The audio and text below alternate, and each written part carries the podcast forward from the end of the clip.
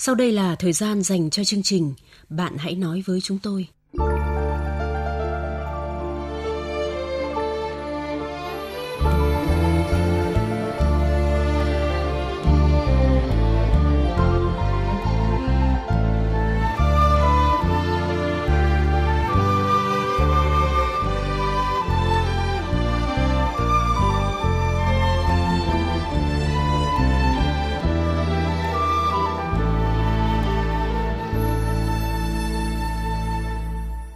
Các biên tập viên Châu Anh và Quyết Thắng xin chào các bạn.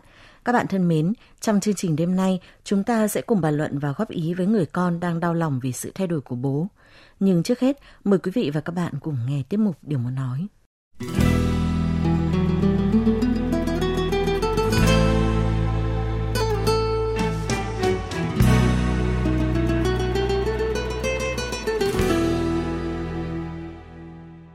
Điều muốn nói trong chương trình hôm nay, chúng tôi muốn đọc lên bức thư của một bạn gái tên là Sa, gửi đến người bố đã không còn trên thế gian này nữa của mình.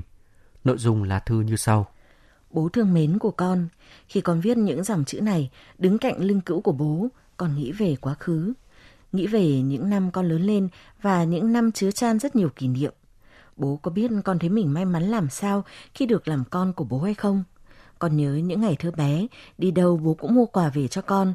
Bố chăm con từng miếng ăn giấc ngủ và đương nhiên phần nào ngon nhất bố cũng dành cho con. Bố thương và chịu chuộng con hơn các anh, vì vậy mà mỗi lần bố cho con phần nhiều là lại bị các anh trèo ghẹo. Những lúc như vậy, con thường chạy ra mách bố và lại được vỗ về an ủi. Kỷ niệm đó thật vui đúng không bố? Còn nhớ ngày đầu tiên con đi học đại học, bố đứng ngồi không yên, dậy từ 4 giờ sáng để chuẩn bị cơm nước cho con ăn sáng và sắp xếp đồ dùng để con yên tâm đi học xa nhà. Bố ơi, bố đã làm quá nhiều điều cho cuộc sống của con có ý nghĩa hơn. Tất cả những thời gian qua, những sự việc qua, con đều khắc sâu trong tâm trí. Nhưng điều con thấy hối hận và đáng tiếc nhất là suốt từ đó đến giờ, con chưa bao giờ nói con thương bố. Đến khi bố rời xa chúng con rồi thì lời nói đó bố vẫn chưa được nghe.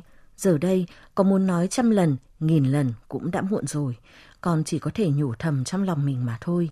Giờ đây, nhìn xung quanh mình, con thấy rất nhiều bậc cha mẹ thường bỏ mặc con cái, luôn quan tâm tới bản thân mình trước hết, rồi sau đó mới đến con cái của họ.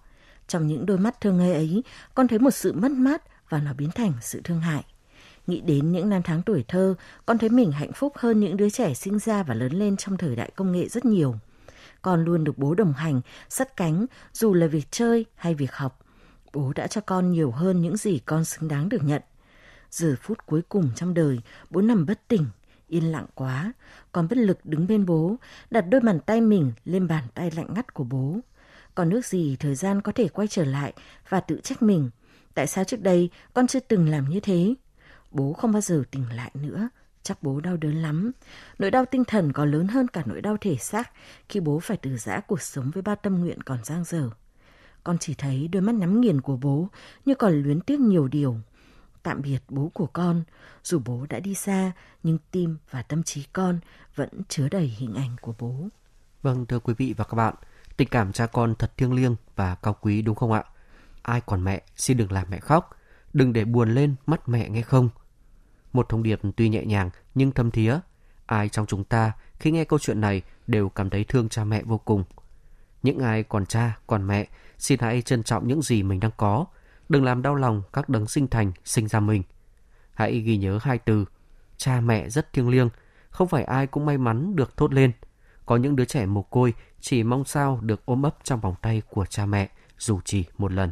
Vâng, cảm ơn những lời tâm sự của bạn Sa để nhắc nhở chúng ta hãy trân quý từng tháng ngày còn được ở bên cha mẹ, kẻo rồi sau này lại phải hối tiếc. Thẳm sâu trong tâm hồn ta, ơn nghĩa cha mẹ không ai có thể phủ nhận. Dù đi đâu, làm gì thì cha mẹ vẫn luôn là người dõi theo ta.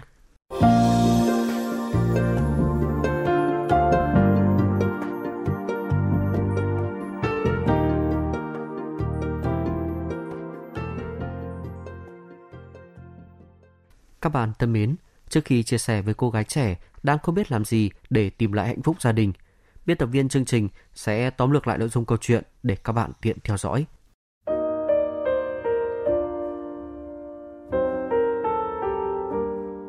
Năm nay em 18 tuổi, gia đình em có 5 người, gồm có bố, mẹ, trên em là chị gái và anh trai.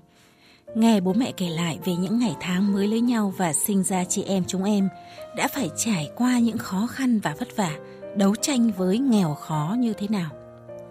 Vì vậy, từ bé cho đến lớn, em thực sự khâm phục về tình yêu của bố mẹ dành cho nhau. Nghe mẹ kể lại, ngày mới lấy nhau, con đường con cái thì lận đận, nhưng hai người vẫn yêu thương nhau và quan trọng hơn hết, bố em vẫn là chỗ dựa, che chở động viên mẹ. Vài năm sau, khi sinh chị gái em xong, mẹ em rất ốm yếu, bệnh tật liên miên, nhiều lần sảy thai và có lúc tưởng chừng không thể có thêm con. Bên gia đình nhà nội, bố em là con trưởng. Vì vậy ông bà yêu cầu phải đẻ cho bằng được người con trai để còn lo hương hỏa sau này. Đã không ít lần các bác và ông bà khuyên bố em nên lấy vợ khác, nhưng bố vẫn kiên quyết ở bên cạnh làm chỗ dựa tinh thần cho mẹ. Có lẽ ông trời cũng chẳng phụ lòng những người sống tình cảm và nghị lực.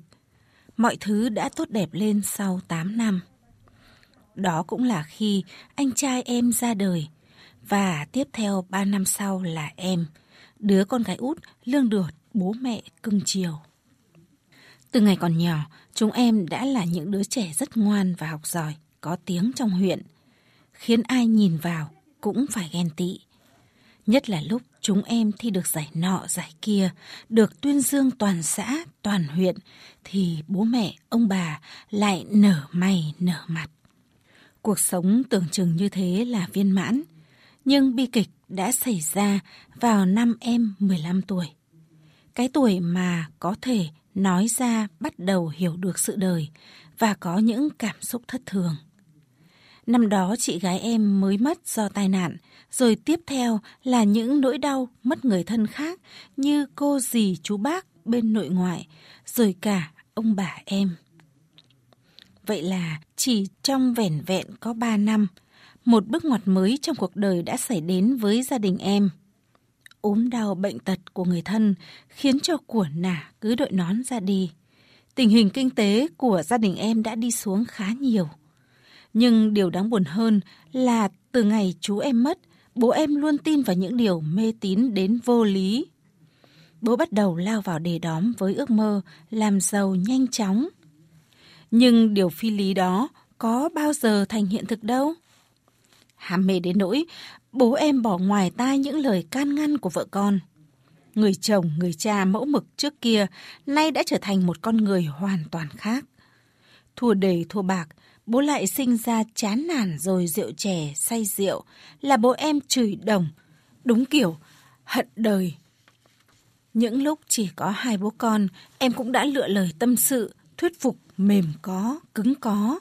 Bố ừ à cho qua chuyện, nhưng vẫn không thay đổi. Bản chất bố em không phải là người ham mê cờ bạc, mà ngược lại, ông là người rất hiền lành, tình cảm, yêu thương vợ con và sống trách nhiệm với gia đình – nhưng chẳng hiểu ma xui quỷ khiến thế nào đã biến ông trở thành một con người hoàn toàn khác, khiến vợ con không thể nhận ra. Nhiều đêm mẹ em không ngủ được mà cứ nằm ôm con khóc. Anh trai của em cũng bất lực, không biết phải khuyên ông ra sao. Đánh nhiều thua nặng, đáng lẽ đã là bài học đắt giá cho bố rồi. Nhưng không, mọi việc lại càng trở nên tồi tệ hơn khi em cảm thấy bố không còn yêu mẹ nữa. Tuần có 7 ngày thì 5 ngày bố đi sớm về muộn. Có những hôm, đi từ 7-8 giờ sáng hôm trước đến 1-2 giờ sáng hôm sau mới về. Bố vẫn thương hai anh em em và vẫn hoàn thành đầy đủ những trách nhiệm với gia đình, nội, ngoại. Duy chỉ có đối xử với mẹ em là không như vậy. Hơi một tí bố cáu gắt và hắt hủi mẹ em. Em cảm giác như bố đã có người phụ nữ khác bên ngoài nên mới không còn yêu thương và lạnh nhạt với mẹ em như vậy. Nếu trong lúc khó khăn nhất, cùng cực nhất, bố vẫn giang tay ra để bảo vệ và thương yêu mẹ, thì giờ đây bố thở ơ đến lạnh người. Mấy tháng gần đây, trong nhà lúc nào cũng có tiếng cãi cọ rồi đay nghiến, chỉ chiết, không khí ngột ngạt đến khó thở. Em phải làm gì để vực lại gia đình hạnh phúc để cho gia đình trở lại ngày xưa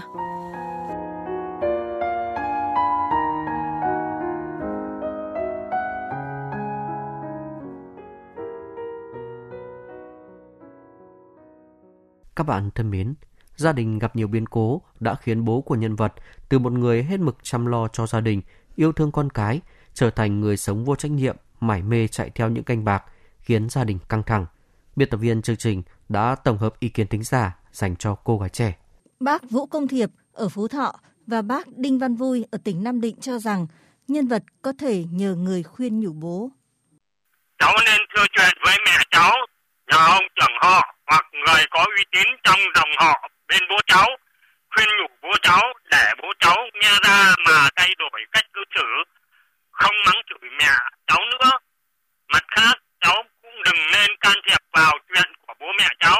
Cháu hãy giữ đúng đạo làm con, đừng đổ thêm dầu vào lửa, mới mong bố cháu trở lại yêu thương mẹ con cháu như trước đây. Mẹ con cháu phải rất vững tâm, đồng thời phải có cách giải quyết. Dần dần thì gia đình cháu mới được như xưa. Mỗi khi bố cháu đi rượu chè, đi khuya khoắt về thì mẹ con cháu phải rất vui vẻ, cởi mở. Dù bố cháu có nói năng, chửi mắng một chút, cũng phải vui vẻ. Đồng thời quan tâm nhiều hơn trước với bố, nhẹ nhàng tỉ tê vui vẻ cởi mở với bố tác động thêm với anh em họ hàng người có tiếng nói uy tín tạo mọi niềm vui trong gia đình không nhắc chuyện cũ nữa thay đổi cách sống trong gia đình. Hơn nữa cháu cũng đi tìm cho bố một công việc cho bố làm khuây khoa có thu nhập về trong gia đình. Bác tin rằng nghe bác như vậy gia đình cháu sẽ trở lại hòa khí như xưa Thính giả có địa chỉ email tna.gmail.com có lời khuyên cho nhân vật như thế này. Trước tiên, bạn cần cố gắng hoàn thành tốt việc học của mình để đảm bảo cho tương lai và không uổng phí công sức bố mẹ nuôi bạn ăn học bấy lâu nay. Bạn không nên suy nghĩ quá nhiều về hoàn cảnh gia đình. Đó là một thử thách giúp bạn đứng lên và trải nghiệm được nhiều hơn. Bạn cần mạnh mẽ, bản lĩnh để góp phần giúp đỡ mẹ gắn kết lại gia đình – chúc gia đình bạn sớm trở lại như xưa. Thính giả Trịnh Đào có lời chia sẻ như thế này. Theo tôi thì lúc này, chính những người con là cầu nối tốt nhất. Bạn và anh trai có thể tâm sự với bố, gợi nhớ lại những ngày tháng hạnh phúc của gia đình, để ông nhớ lại trước đây mình đã từng là người chồng, yêu vợ, thương con, có trách nhiệm với gia đình. Làm như vậy, rất có thể bố bạn sẽ thay đổi. Đồng thời, bạn khéo léo tìm hiểu xem tại sao bố lại đối xử với mẹ bạn như vậy. Khi tìm ra nguyên nhân, chắc chắn các bạn sẽ tìm được cách hàn gắn hạnh phúc gia đình. Theo thính giả Đinh Thị Vĩnh ở tỉnh Bắc Ninh và bác Đào Huy Sìu ở tỉnh Tuyên Quang, thì lúc này bố của nhân vật rất cần gia đình ở bên. Bây giờ có ý kiến với mẹ là có phải cuộc họp ý kiến của anh chị em chú bác trong gia đình ai là những người mà bố cháu nể thì có thể tham gia góp ý với bố cháu xem bố cháu có thay đổi không ly hôn bây giờ, càng làm cho bố cháu dẫn sâu về những cái chuyện không tốt của xã hội. Mẹ con bền tính gần gũi, yêu thương giúp đỡ bố cháu, quan tâm bố cháu thì có thể đỡ được phần nào, mà tự bố cháu không giải quyết được đâu. Ba mẹ con cháu cứ gặp gỡ bố cháu, chia sẻ niềm vui nỗi buồn chăm lo ăn uống cho với, mưa dầm thấm sâu vì thương vợ con ông ấy sẽ sửa chữa cái điện thông qua đó cháu tìm hiểu xem ông ấy mắc vỡ cái gì mà lại lệnh đạt tới đời cháu để hướng tới gia đình hạnh phúc bạn Bùi Tuấn có ý kiến như thế này. Theo tôi, bố bạn cũng có cái sai, nhưng ông ấy vẫn yêu thương các con, vậy là vẫn có thể thay đổi. Mẹ con bạn nên gần gũi, quan tâm ông hơn và nhờ người chơi thân với bố bạn phân tích, giảng giải cái được, cái mất khi lao vào cờ bạc, rượu chè để bố bạn suy nghĩ lại mà cứu lấy hạnh phúc của mình. Cuối cùng là ý kiến của bác Triệu Xuân Trụ ở tỉnh Quảng Ninh và bác Hoàng Thị Nhuệ ở Hải Phòng mẹ con cháu phải thật tỉnh táo sáng suốt để ổn định tình gia đình gần bố cháu thật nhiều người an ủi động viên và quan tâm mọi mặt để cho bố như thế là hạ nhiệt cháu lại nhờ bà con hàng xóm mà hàng động viên thêm thì chắc chắn bố cháu cũng nghe ra thôi cháu ạ cháu về cháu bảo mẹ cháu cho bố cháu thời gian một tháng để bố cháu suy nghĩ nhanh chóng để giữ được hạnh phúc gia đình. Con có bố mẹ mà vợ có chồng, gia đình hạnh phúc cháu nhé. À, chị Châu Anh này, đúng là cờ bạc làm mờ tâm trí con người. Nó có thể khiến cho người đàn ông yêu vợ, thương con, có trách nhiệm với gia đình, biến thành một con người khác. Ừ, tôi nghĩ điều này thực sự đáng sợ đấy ạ. À vâng, có lẽ sự ra đi của con gái và những người thân khác trong gia đình đã khiến bố của nhân vật rơi vào đau khổ, bế tắc, không thể tự thoát ra và tìm đến bài bạc như là một cách để quên đi đau khổ. Thế nhưng bố của nhân vật chắc là đã không lường hết được những hậu quả mà cờ bạc mang lại. Chính lúc này là lúc mà ông ấy rất cần người thân bên cạnh. Em gái thân mến, nghịch cảnh và sóng gió của cuộc sống là điều mà trong cuộc đời của mỗi người đều phải trải qua ít nhất là một lần. Không ai muốn bất hạnh xảy ra với mình, với gia đình mình, nhưng đôi khi chính những khổ đau, sóng gió lại có thể trở thành bước đệm giúp chúng ta trưởng thành hơn. Nhưng làm sao để đương đầu với những khó khăn? Đó là câu hỏi được nhiều người đặt ra, nhưng thật khó có một câu trả lời cụ thể cho tất cả.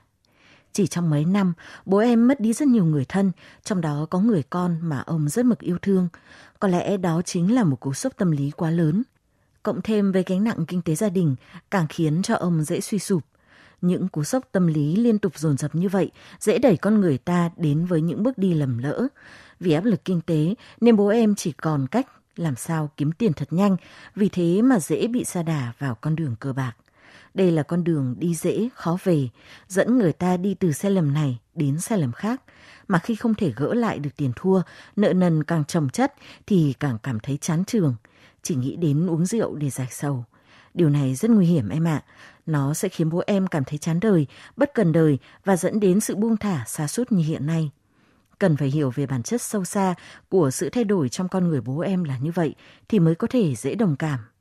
Tôi nghĩ lúc này điều cần thiết nhất là em hãy dùng sự nhẹ nhàng, tinh tế và khéo léo của mình để khuyên bố, dùng những lời thủ thỉ ngọt ngào hàng ngày để tác động đến tâm lý của ông.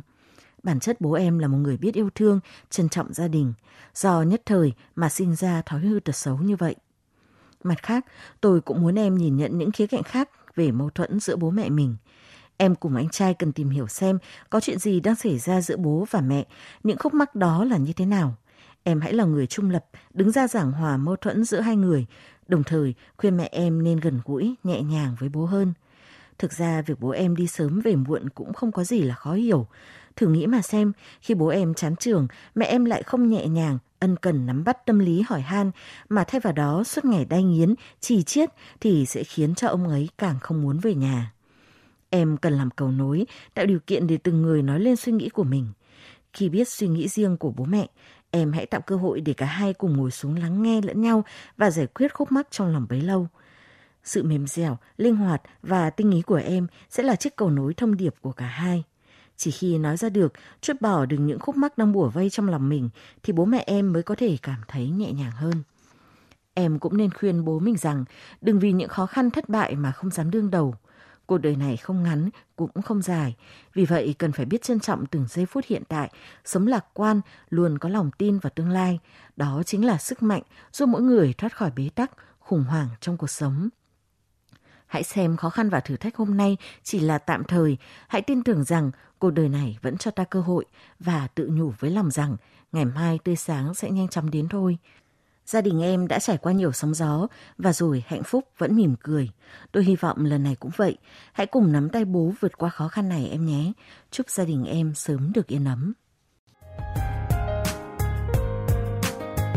Bạn hãy nói với chúng tôi, người bạn tâm giao nối gần mọi khoảng cách.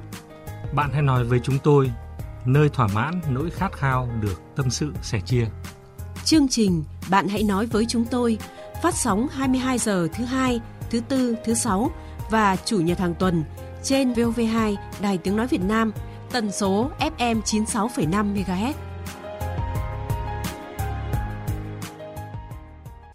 Các bạn thân mến, phần cuối chương trình là câu chuyện mới để chúng ta cùng suy ngẫm và chia sẻ trong chương trình sau. Biên tập viên chương trình sẽ thể hiện nội dung câu chuyện.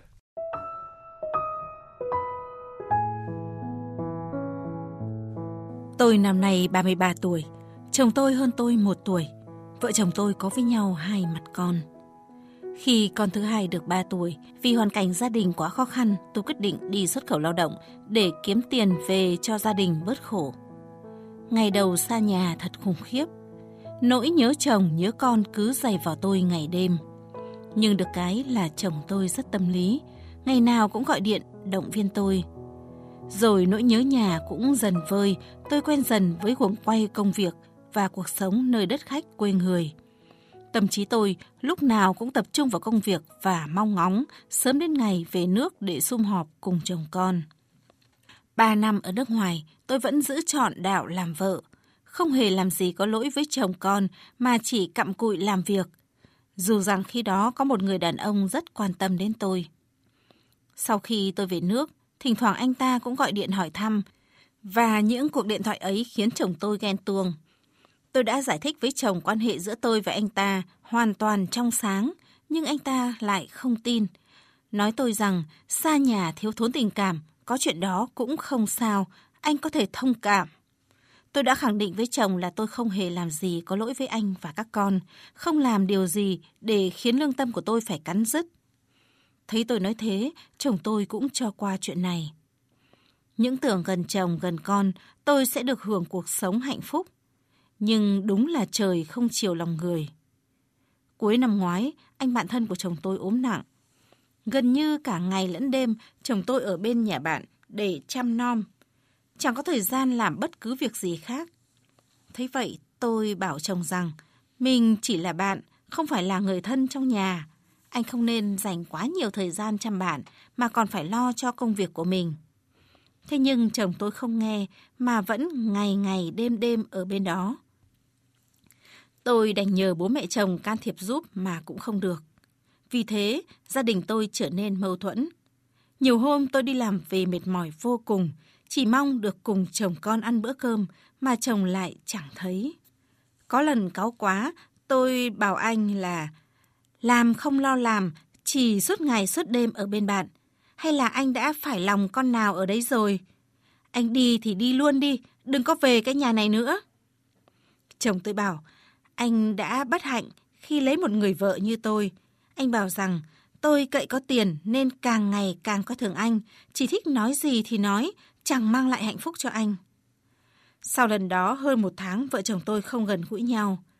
Dù chồng có đòi hỏi, tôi cũng luôn tỏ ra lạnh nhạt. Vì thế, anh cho rằng tôi hắt hủi anh và mâu thuẫn cãi vã giữa vợ chồng càng nhiều hơn.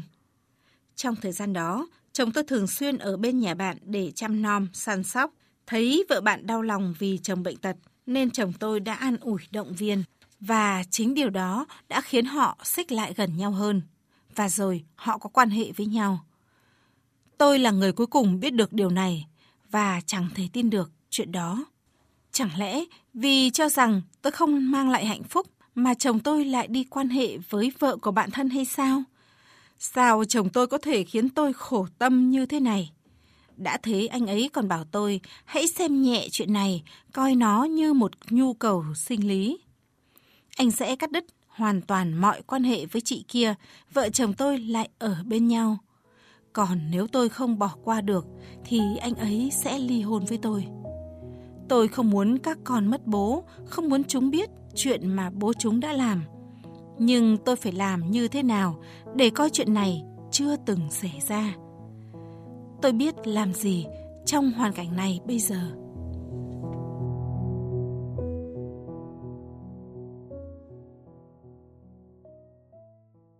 Các bạn thân mến, mỗi cây, mỗi hoa, mỗi nhà, mỗi cảnh, nhưng nếu ở vào hoàn cảnh của người phụ nữ trong câu chuyện, bạn sẽ làm gì? Các bạn có thể góp ý với nhân vật bằng cách gọi đến số điện thoại 0243 934 1139 trong giờ hành chính.